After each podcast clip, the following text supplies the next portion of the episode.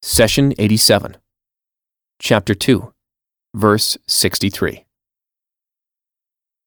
Remember when we took your pledge and made the mountain tower high above you, and said, Hold fast to what we have given you and bear its contents in mind, so that you may be conscious of God.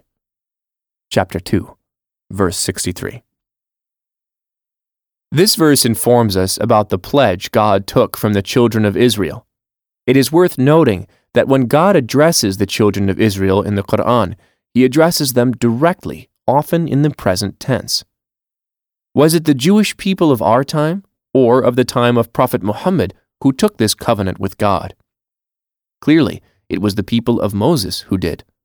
So why would God address all the followers of Judaism directly? In other words, why does the Quran say, Remember when you or we took your pledge? This is because God's favors and obligations extend to the Jewish people of all time. It is the duty of every father to convey the message of faith to the next generation. Allah is reminding the Israelites of his favor when he destroyed Pharaoh and saved them from death.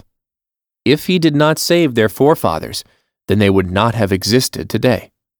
In fact, Every favor blessed upon the people of Moses is a favor upon the Jewish people from that moment on. Here is another example.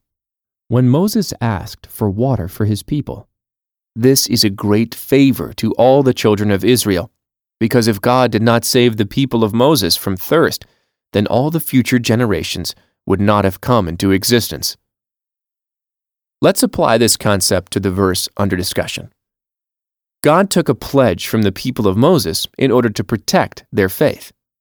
If this covenant was not made, then God's teachings would have been lost for all generations to come.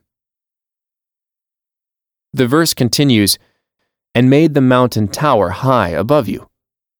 The story begins right after God saved the Israelites from Pharaoh. Prophet Moses went to his Lord's appointment at Mount Sinai to receive the Torah. When he returned, he was shocked and angered to see his people worshipping a golden calf. After the Israelites repented and received God's mercy, they started complaining about the religious duties God prescribed them in the Torah and on the slates. Some wanted to reject God's teachings altogether, while others wanted to pick and choose what to follow. God has the perfect knowledge of His creation. Not only does he prescribe what is best for us, but he also prescribes what is well within our abilities.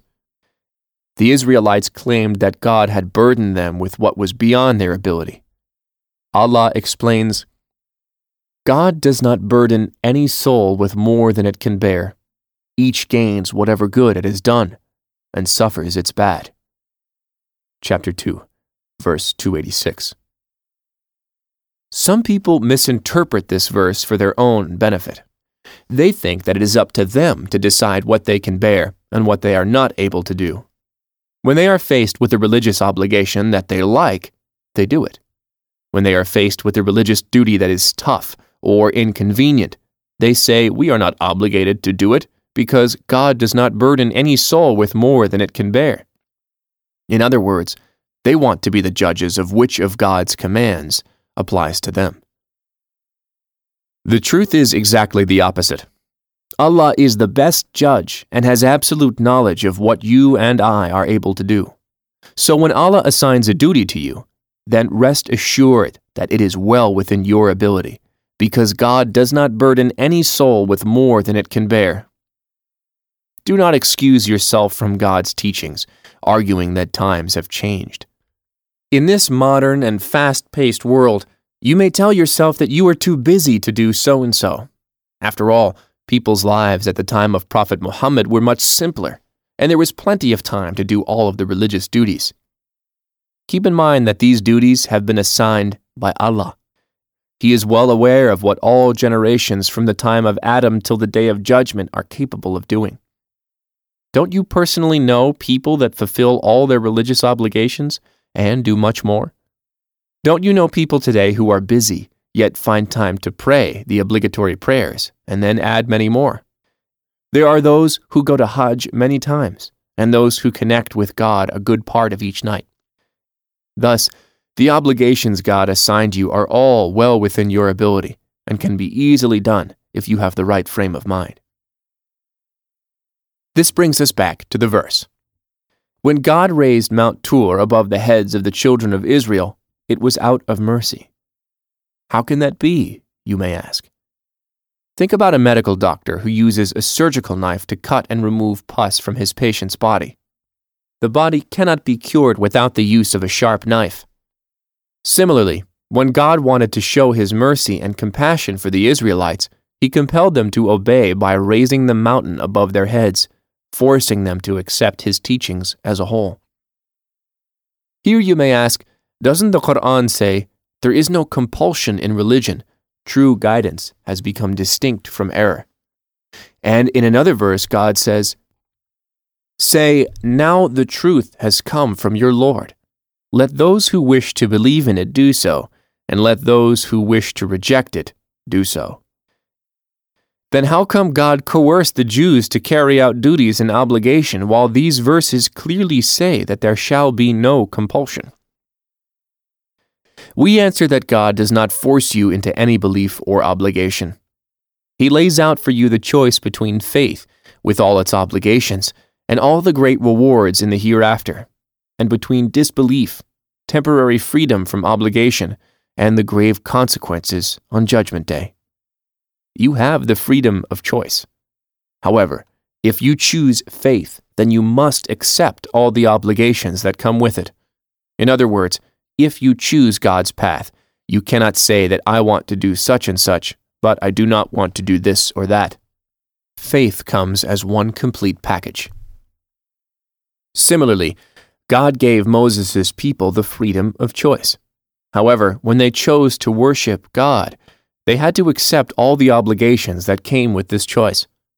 In fact, many nations before them were given the choice between obedience and disobedience, and when they disobeyed and denied faith, they were destroyed. When the Israelites saw the mountain raised above their heads, they fell in prostration, pledged faith, and were saved from destruction.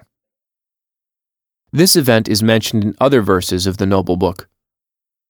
When we uprooted the mountain, lifting it above them like a canopy, and they thought it was about to fall on them, we said, Hold fast to what we have given you, and remember what it contains, so that you may remain conscious of God. Chapter 7, verse 171. The command, Hold fast to what we have given you and bear its contents in mind means that you're not supposed to take God's teachings lightly. Normally, people pay attention to whatever benefits them and take it seriously while discarding the rest. God's teachings are the most valuable and beneficial matters to us in this world and the next. Thus, we should take them seriously and act with determination. Only when you and I carry all our affairs with God in mind and keep the teaching of the Quran foremost in our minds that we may reap the great rewards of our Lord.